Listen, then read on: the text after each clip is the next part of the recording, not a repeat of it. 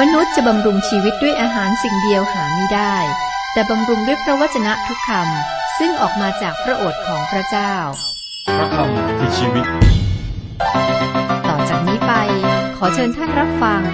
รายการ พระคำพีทางอากาศ สวัสดีครับ รายการพระคัมภีร์ทางอากาศจะเสนอโดย ผู้ประกาศข่าวประเสริฐ เราอ่านและศึกษาพระคิดสัมคัมภีร์แบบมาธิบาย มีเนื้อหาทางวิชาการที่เรียกว่าบริบท เหมาะอย่างยิ่งสำหรับท่านที่ค้นคว้าหาความหมายในพระคิดสัมคัมภีร์คุณผู้ฟังครับเมื่อตอนที่แล้วอ่านและศึกษา กิจการบทที่ 19 บทนี้ก็เป็นการเดินทางประกาศข่าวประเสริฐครั้งที่สามของอากาทูตเปาโล และทำพันธกิจเกิดผลยิ่งใหญ่ที่เมืองเอเฟซัส เมืองเอเฟซัสก็เป็นเมืองสำคัญของอาณาจักรโรมัน การอัศจรรย์ที่อาจารย์เปาโลได้ทำนะครับ ก็เกิดผลมากมาย และก็มีคนพยายามจะเลียนแบบ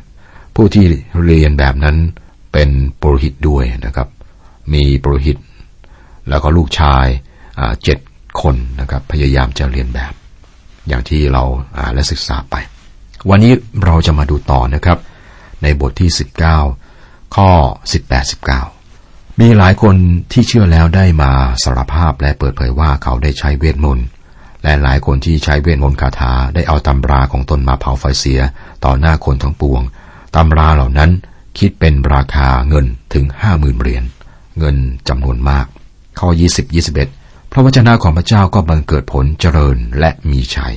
ครั้งสิ้นเหตุการณ์เหล่านั้นแล้ว โดยพระวิญญาณเปาโลได้ตั้งใจว่า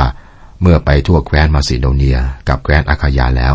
จะเลยไปยังกรุงเยรูซาเล็มและพูดว่า เมื่อข้าพเจ้าไปที่นั่นแล้วข้าพเจ้าจะต้องไปเห็นกรุงโรมด้วย ครั้งสิ้นเหตุการณ์เหล่านั้นแล้ว เราเห็นความตั้งใจของอาคาทูตเปาโลที่จะไปกรุงโรม ท่านได้ไปยังกรุงโรม แต่ไม่ใช่อย่างที่ท่านได้คิดไว้ ข้อ 22 ท่านจึงใช้ผู้ช่วยของท่านสองคนคือติโมธีกับเอลันทัส ไปยังแคว้นมาซิโดเนีย ฝ่ายท่านก็พักอยู่หน่อยหนึ่งในแคว้นเอเชีย นี่คือเวลาที่อาจารย์เปโลเขียนพระธรรมโครินครับ แน่นอนครับติโมธีและเอลันทัสได้นำจดหมายไปส่ง แม้ว่ามันขินเขียนถึงชาวโครินธ์ จดหมายนี้จะไปถึงคนในแคว้นมาซิโดเนีย ซึ่งจะรวมถึงเมืองฟิลิปปีและเมืองเธสะโลนิกา และคริสตจักรในแคว้นอาคายา ซึ่งรวมถึงกรุงเอเธนส์และเมืองโครินธ์ ในจดหมายนี้ครับอัครทูตเปาโลได้เขียนว่า ประตูเปิดกว้างและเกิดผลมากสำหรับท่านในเมืองเอเฟซัส แต่ก็มีการขัดขวางมากด้วย เราเห็นว่าพวกศัตรูได้รับอิทธิพลของมาร ที่นี่เป็นศูนย์กลางของศาสนาและการบูชาซาตาน ข้อ 23 คราวนั้นเกิดการวุ่นวายมากเพราะเหตุทางนั้น คริสเตียนยังไม่มีชื่อในตอนนั้นนะครับ แต่ถูกเรียกง่าย ๆ ว่าทางนั้น ชื่อดีครับ เป็นทางใหม่อย่างแน่นอน พระเยซู ตรัสว่าเราเป็นทางนั้นเป็นความจริงและเป็นชีวิต ไม่มีผู้ใดมาถึงพระบิดาได้นอกจากจะมาทางเรา จากพระธรรมโยนบทที่ 14ข้อ6ข้อ 24 ด้วยมีคนหนึ่งชื่อเดเมตริอัสเป็นช่างเงิน ได้เอาเงินทำเป็นรูปพระอาร์เทมิสทำให้พวกช่างเงินนั้นได้กำไรมาก ที่เมืองโครินธ์เป็นศูนย์กลาง มีวิหารของเทพไดอาน่าหรือพระอาร์เทมิส เป็นวิหารใหญ่ครับ และเมือง ไม่ใช่เมืองโครินธ์เมืองเอเฟซัสและเมืองนี้ครับก็เป็นศูนย์กลางทางการค้า พูดง่ายๆเนี่ยเป็นศูนย์รวมธนาคารนะครับและยังเป็นศูนย์กลางของความบาปด้วย ความผิดศีลธรรมที่น่าเกลียดก็เกิดขึ้นที่นี่ ศาสนาตกต่ำยิ่งกว่าสิ่งอื่นใด วิหารนั้นเป็นหนึ่งในสิ่งมหัศจรรย์ทั้งเจ็ดของโลกโบราณครับ เป็นวิหารกรีกที่ใหญ่ที่สุด เทพไดอาน่าหรือว่าอาร์เทมิสก็มีพิธีกรรมอะไรที่แหมน่าเกลียด มันไม่ใช่ไดอาน่าที่มีรูปปั้นงดงามของกรีกนะ แต่เป็นไดอาน่าที่น่าเกลียด ผมยกตัวอย่างนะหน้าอกนี่เขามีหลายเต้านะครับ พวกเขาขายรูปปั้นเงินเหล่านี้ และก็ทำรายได้ให้เขามากภารกิจของอาจารย์เปาโลครับ ไปขัดผลประโยชน์ของพวกเขาข้อ 25 ถึง 27 เดเมตริอัสจึงประชุมช่างเหล่านั้น กับคนทั้งหลายที่เป็นช่างทำคล้ายทำการคล้ายกันแล้วว่า ดูก่อน ท่านทั้งหลาย ท่านทราบอยู่ว่าพวกเราได้ทรัพย์สินเงินทองมาก็เพราะทำการอันนี้ และท่านทั้งหลายได้รู้เห็นอยู่ว่าไม่ใช่เฉพาะในเมืองเอเฟซัสเมืองเดียว แต่เกือบทั่วแคว้นเอเชีย เปาโลนี้ได้เกลี้ยกล่อมใจคนเป็นอันมากให้เลิกทางเก่าเสีย โดยได้กล่าวว่าพระรูปที่มือมนุษย์ทำนั้นไม่ใช่พระ น่ากลัวว่าไม่ใช่แต่อาชีพของเราจะเสียไปอย่างเดียว แต่พระวิหารของพระอาร์เทมิสซึ่งเป็นใหญ่จะเป็นที่หมิ่นประมาทด้วย และพระแม่เจ้านั้นซึ่งเป็นที่นับถือของบรรดาชาวแคว้นเอเชีย กับสิ้นทั้งโลกจะตกต่ำสิ้นสง่าราศีการก่อกวนของพวกช่างเงิน ซึ่งนำโดยเดเมตริอัสที่จริงเน้นที่รายได้ของพวกเขานะครับ พวกเขาทำรูปเคารพเล็กๆ ออกขาย และทำกำไรมาก หลายคนได้มาที่วิหารของเทพธิดาไดอานาในเมืองเอเฟซัสเนื่องจากว่าที่นี่ก็เป็นหนึ่งในสิ่งมหัศจรรย์ทั้งเจ็ดของโลกโบราณ และคนเหล่านี้ครับก็ร่ำรวยโดยการขายรูปเคารพเหล่านี้ การกราบไหว้ไดอานาได้แพร่หลายไปในเอเชีย โดยมีเมืองเอเฟซัสเป็นศูนย์กลาง ทางการค้า ศูนย์กลางทางศาสนา และศูนย์กลางของการนมัสการ มันเป็นที่ซึ่งชาวตะวันออก พบกับชาวตะวันตก คนที่เลวร้ายที่สุดทั้งสองซีกมาพบกันที่เมืองเอเฟซัสข้อ 28 ครั้นคนทั้งหลายได้ยินดังนั้น ต่างก็โกรธแค้นและร้องว่า พระอาร์เทมิสของชาวเอเฟซัสเป็นใหญ่ พวกเขาไปทั่วเมืองร้องตะโกนว่าพระอาร์เทมิสของชาวเอเฟซัสเป็นใหญ่ ก็23อ่า29 30แล้วก็เกิดการวุ่นวายใหญ่โตทั่วทั้งเมือง เขาจึงจับกายอัสกับอาริสทาคัส ชาวมาซิโดเนีย ผู้เป็นเพื่อนเดินทางของเปาโล ลากวิ่งเข้าไปในเวทีมหรสพ ฝ่ายเปาโลใคร่จะเข้าไปในหมู่คนด้วย แต่พวกสาวกไม่ยอมให้ท่านเข้าไป เข้าไปนี่ถูกทำร้ายแน่นอนนะครับ ท่านคงถูกฆ่าแน่ อาจารย์เปาโลเคยมีประสบการณ์ครั้งหนึ่งแล้วนะ ที่แคว้นคาราเทียเมื่อท่านถูกหินคว้างที่เมืองลิสตรา ข้อ 31 มีบางคนในพวกศาสนาประธานที่ประจำแคว้นเอเชีย ซึ่งเป็นสหายของเปาโลได้ใช้คนไปวิงวอนขอเปาโลมิให้เข้าไปในเวทีมหรสพ ตอนนี้ครับกำลังมีเหตุการณ์ครั่งเนี่ยพวก ศาสนาประธานก็คือข้าราชการทางการเมืองหรือว่าศาสนา พวกเขาได้แนะนำเปาโลครับไม่ให้พูดกับฝูงชนเหล่านี้ เพราะว่าพวกนี้กำลังครั่งอยู่ พวกเขาบอกอาจารย์เปาโลว่าไม่มีประโยชน์นะที่จะพูดแล้วก็เป็นอันตรายด้วยนะที่จะเข้าไปอยู่ต่อหน้าฝูงชนเหล่านี้ ข้อ 32 33 บางคนได้ร้องว่าอย่างนี้ บางคนได้ร้องว่าอย่างนั้น เพราะว่าที่ประชุมวุ่นวายมาก และคนโดยมากไม่รู้ว่าเขาประชุมกันด้วยเรื่องอะไร พวกเหล่านั้นบางคนแนะนำอเล็กซานเดอร์ ซึ่งเป็นคนที่พวกยิวให้ออกมาข้างหน้า อเล็กซานเดอร์จึงโบกมือหมายจะกล่าวแก้แทนต่อหน้าคนทั้งปวง อเล็กซานเดอร์ก็คงจะเป็นผู้เชื่อศรัทธาคนหนึ่งครับที่อยู่กับอาจารย์เปาโล ข้อ 34 แต่เมื่อคนทั้งหลายรู้ว่าท่านเป็นคนยิว เขาก็ยิ่งส่งเสียงร้องพร้อมกันอยู่ประมาณสองชั่วโมงว่าพระอาร์เทมิสของชาวเอเฟซัสเป็นใหญ่ นี่เป็นเรื่องปกติของฝูงชนที่กำลังคลั่ง หลายคนไม่รู้ว่าพวกเขาอยู่ที่นั่นทำอะไร แต่สังเกตว่าพวกเขาไม่ได้ให้ทุกคนมีเสรีภาพที่จะพูดนะครับ พวกเขาไม่ให้อเล็กซานเดอร์พูด เพราะว่าพวกเขาต้องการร้องตะโกนว่าพระอาร์เทมิสของชาวเอเฟซัสเป็นใหญ่ ข้อ 35 36 ฝ่ายนายอำเภอเมื่อบังคับให้ประชาชนเงียบลงแล้วจึงกล่าวว่า ดูก่อนท่านชาวเอเฟซัสทั้งปวง มีผู้ใดบ้าง ซึ่งไม่ทราบว่าชาวเมืองเอเฟซัสนี้เป็นผู้รักเป็นผู้รักษาดูแลพระวิหารของแม่พระเจ้าอาร์เทมิสที่เป็นใหญ่ และเป็นผู้รักษารูปศิลาซึ่งตกลงมาจากฟ้า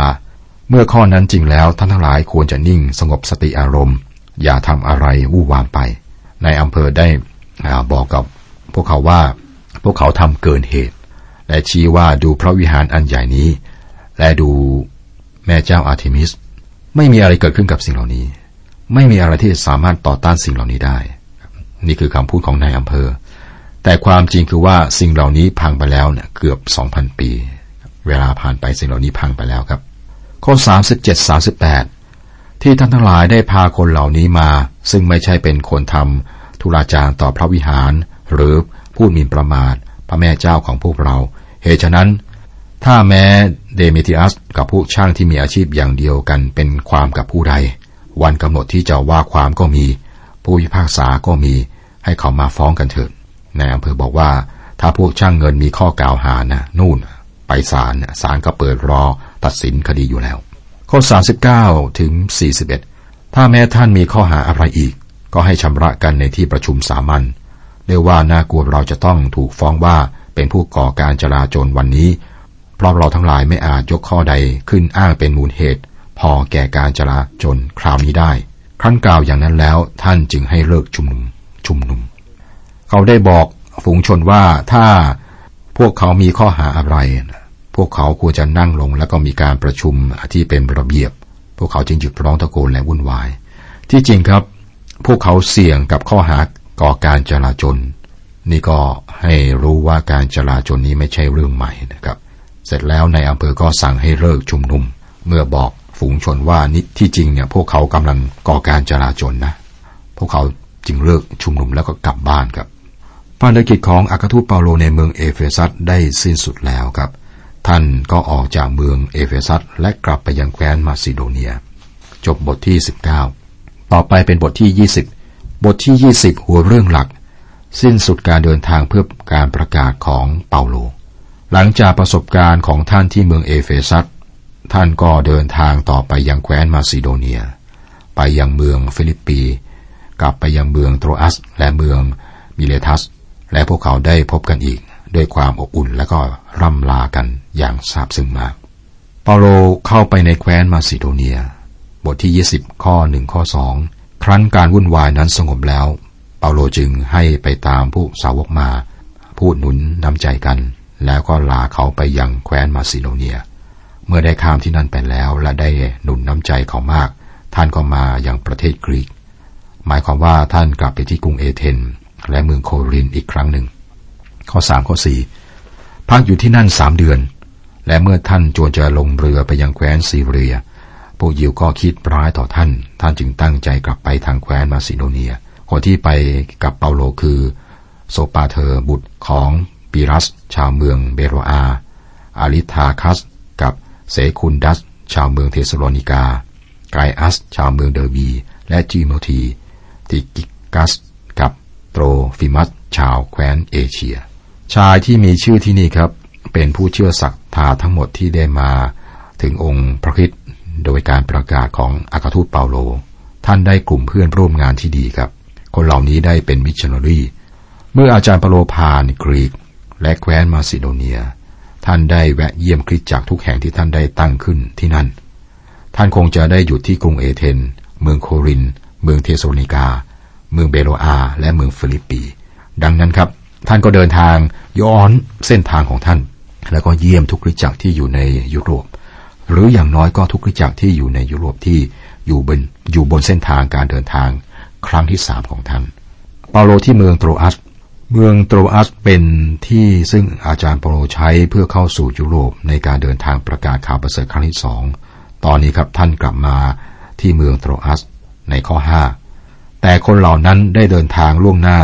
ไปคอยพวกเขาอยู่ที่เมืองโตรอัสก่อน พวกเราในข้อห้านะครับ แต่คนเหล่านั้นได้เธอได้เดินทางล่วงหน้าไปคอยพวกเรา พวกเราเนี่ยแสดงว่าหมอลูกาผู้บันทึกพระธรรมเล่มนี้ครับอยู่กับอาจารย์เปาโล ขณะที่คนอื่นๆเนี่ยพากันเดินทางล่วงหน้าไปยังเมืองโตรอัส กลุ่มคนที่ทำงานร่วมกับอาจารย์เปาโลนี้ยอดเยี่ยมมากครับ คิดว่าพวกเขาเคยเดินทางร่วมกับท่านมาก่อน เมื่ออาจารย์เปาโลทำพันธกิจในสถานที่อย่างเมืองโครินคนเหล่านี้อาจจะแยกย้ายออกไปแล้วก็มีพันธกิจตามชนบทและก็เมืองเล็กๆ เราอ่านในจดหมายฝากถึงชาวโครสี ว่าพระวจนะของพระเจ้าได้ออกไปทั่วโลกในตอนนั้น ฟังไม่น่าเชื่อนะครับ แต่เป็นความจริง แต่คำว่าทั่วโลกเนี่ยหมายถึงโลกของอาณาจักรโรมัน เพราะว่านั่นคือโลกในตอนนั้น พระวจนะของพระเจ้าได้แพร่หลายออกไปทั่วอาณาจักรโรมัน เรามีความเข้าใจเพิ่มเติมที่นี่และรู้ว่ามีคนอื่นที่ทำงานร่วมกับอัครทูต พระธรรมกิจการติดตามการทำงานของเปโตรและเปาโลเปโตรเนี่ยเป็นอัครทูตที่นำข่าวประเสริฐของพระคิดไปในหมู่คนยิว ส่วนเปาโลเป็นอัครทูต นำข่าวประเสริฐของพระคิดไปยังคนต่างชาติคือคนที่ไม่ใช่ยิว ภายใต้อาณาจักรโรมัน แต่ว่ากิจการนี้นะครับ เป็นบันทึกที่จำกัดมากถึงงานประกาศที่เกิดขึ้นในตอนนั้น ข้อ 6 ครั้งวันเทศกาลขนมปังไร้เชื้อล่วงไปแล้ว เราทั้งหลายจึงลงเรือออกจากเมืองฟิลิปปี และต่อมาห้าวันก็มาถึงพวกนั้นที่เมืองโตรอัส และยับยั้งอยู่ที่นั่นเจ็ดวัน การเดินทางใช้เวลาห้าวัน ปัจจุบันนี้ถ้าจะใช้เวลานะครับระยะทางเท่ากันนี้ 15 นาที การเดินทางสมัยนี้เร็วมาก แต่การประกาศข่าวประเสริฐอาจจะไม่ใช่เร็วอย่างนั้นครับ ข้อ 7 ในวันอาทิตย์เมื่อเราทั้งหลายประชุมกันทำพิธีหักขนมปัง เปาโลก็กล่าวสั่งสอนเขา เพราะว่าวันรุ่งขึ้นจะลาไปจากเขาแล้วท่านได้กล่าวยืดยาวไปจนเที่ยงคืน พวกเขาประชุมกันในวันอาทิตย์ เมื่อเราพบบันทึกการประชุมของคริสตจักรยุคแรกครับ จะมีการประชุม ในวันอาทิตย์เสมอ อาจารย์เปาโลบอกชาวโครินว่า ให้พวกเขานำเงินถวาย มาในวันต้นสัปดาห์ ในหนึ่งโครินบทที่ 16 ข้อ2นะครับ ในข้อนี้ในข้อ 7 นี้ครับบอกว่าในวันอาทิตย์เมื่อเราทั้งหลายประชุมกันทำพิธีหักขนมปัง หมายความว่าพวกเขาทำพิธีมหาสนิทในวันอาทิตย์ อาจารย์เปาโลก็เทศนาในวันนี้คริสจักรยุคแรกประชุมกันในวันอาทิตย์ นั่นเป็นวันสำคัญเพราะว่ามันเป็นวันที่พระเยซูฟื้นขึ้นจากความตาย ในระบบเก่าของการทรงสร้างนั้น วันสบาโตซึ่งเป็นวันที่เจ็ดคือวันสำคัญ นั่นอยู่ในการทรงสร้างเก่า วันสบาโตนะครับ องค์พระคริสต์สิ้นพระชนอยู่ภายในอุโมงค์และวันอาทิตย์พระองค์ฟื้นขึ้นมา ด้วยเหตุนี้ครับ ผู้เชื่อศรัทธาจึงประชุมกันในวันอาทิตย์ เพราะว่าเป็นวันที่องค์พระคริสต์ฟื้นขึ้นมา และอีกเรื่องหนึ่งที่น่าสนใจในข้อนี้ก็คือว่า อาจารย์เปาโลจะจากพวกเขาไปในวันรุ่งขึ้น ดังนั้นนะครับ จะจากไปแล้วก็ต้องทิ้งท้าย ท่านเทศนาจนถึงเที่ยงคืน นี่เป็นสิ่งที่เราไม่ทำกันในสมัยนี้ และนี่เป็นการมาเยือนครั้งสุดท้ายของอาจารย์เปาโล ท่านจะจากไปและก็ไม่กลับมาอีก ก็ทำให้การเทศนาของท่านนี้ยาวครับ ข้อ 8 มีตะเกียงหลายดวงในห้องชั้นบนที่เราประชุมกันนั้น พวกเขาทำให้ที่ประชุมสว่างครับมีตะเกียง อยู่กันจนเที่ยงคืนฟังพระวจนะของพระเจ้าแล้วก็สรรเสริญพระองค์เราต้องฝึกที่จะสนุกกับการฟังพระวจนะของพระเจ้า แต่เที่ยงคืนนี้แหมเวลานานไปสักนิด เพราะว่าข้อเก้าครับ ชายหนุ่มคนหนึ่งชื่อยูทิกัสนั่งอยู่ที่หน้าต่างง่วงนอนเต็มที และเมื่อเปาโลสั่งสอนช้านานไปอีก คนนั้นก็โงกพลัดตกจากหน้าต่างชั้นที่สาม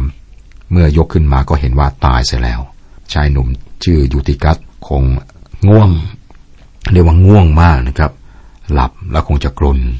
ตกจากหน้าต่างชั้นสามนะครับ เรื่องนี้ไม่ตรงนะครับ ถ้าเหตุการณ์นี้สิ้นสุดตรงนี้ไม่ตลกนะกับมันเป็นโศกนาฏกรรม แต่ว่านะครับมันไม่เป็นอย่างนั้น ข้อ 10 ถึง 12 ฝ่ายเปาโลจึงลงไปก้มตัวกอดผู้นั้นไว้แล้วว่าอย่าตกใจไปเลย ด้วยว่าชีวิตยังอยู่ในตัวเขา ครั้งเปาโลขึ้นไปห้องชั้นบนหาขนมปังและรับประทานแล้วก็สนทนากับเขาต่อไปอีกช้านานจนสว่าง ท่านก็ลาเขาไป คนทั้งหลายจึงพาคนหนุ่มผู้ยังเป็นอยู่ไป และเขาทั้งหลายก็ปลื้มใจยินดีไม่น้อยเลย อาจารย์เปาโลอุ้มเขาขึ้น ผมก็นึกถึงอากาทูตเปโตรครับ ก็เรียกโครคโดคัสให้ฟื้นจากตายด้วย ทั้งสองท่านนี้ครับเป็นอากาทูตมีของประทานของอากาทูต หลังจากที่มีพระคัมภีร์ครบแล้วนะครับ ของประทานที่เป็นหมายสำคัญได้หมดไป เมื่อในแพทย์ลูกาเขียนว่าปลื้มใจยินดีไม่น้อย หมายความว่าพวกเขาตื่นเต้นมากที่ชายหนุ่มคนนี้ฟื้นจากความตาย และอาจารย์เปาโลก็เทศนาต่อไปจนถึงรุ่งเช้า นี่เป็นการตำหนิเราจริงๆเนี่ยบางโบสถ์นะครับ ถ้านักเทศกินเวลาเทศเกินเวลาไปห้านาที ก็จะมีการบ่นกันมาก แต่ว่าคริสเตียนยุคแรกครับ นั่งฟังอาจารย์เปาโลตลอดคืน อาจารย์เปาโลอาจจะไม่ใช่นักเทศที่มีโวหารมาก เพราะพระคัมภีร์บอกว่าอาพาโลเนี่ยมีโวหารดี แต่ไม่ได้บอกถึงอาจารย์เปาโลที่มีโวหารดีครับ อย่างไรก็แล้วแต่คริสเตียนเหล่านี้ต้องการฟังพระวจนะของพระเจ้า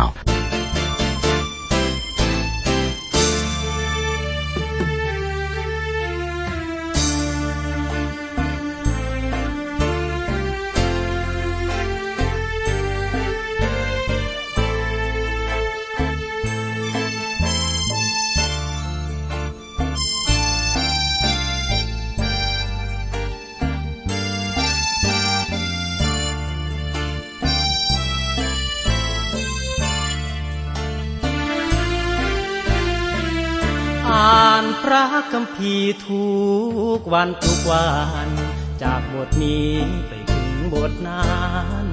ดังการบ้านของเรานักเรียน ต้องฝึกตัวเองศึกษา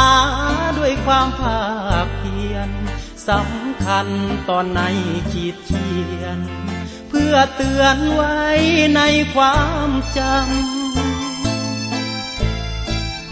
มีพระคำพีนานเป็นเพื่อนกาย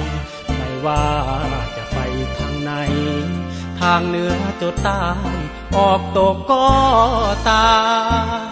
ไม่ลืมเพื่อนเรา พระธรรมยามเตือนทุกยาม แม้พบอุปสรรคขวากน้ายังมีพระธรรมนุนานพระคำพีนี่แสนมีสุข หมดสิ้นความทุกข์ที่มันปวดร้าวโศกสันไม่มีทางไหน จะสุขใจเหมือนในพระธรรม ความจริงทุกสิ่งสร้างสรรค์ สวรรค์จะเป็นของเรา ให้พระคำพีฟังในใจเราอ่านทุกคำย่ำเช้า ก้าวไปพระธรรมนำพา ดังมีเพื่อนแท้ แก้ไขปัญหานานาฝ่าฟันก้าวไปข้างหน้า ชีวาถึงความไพ่บูร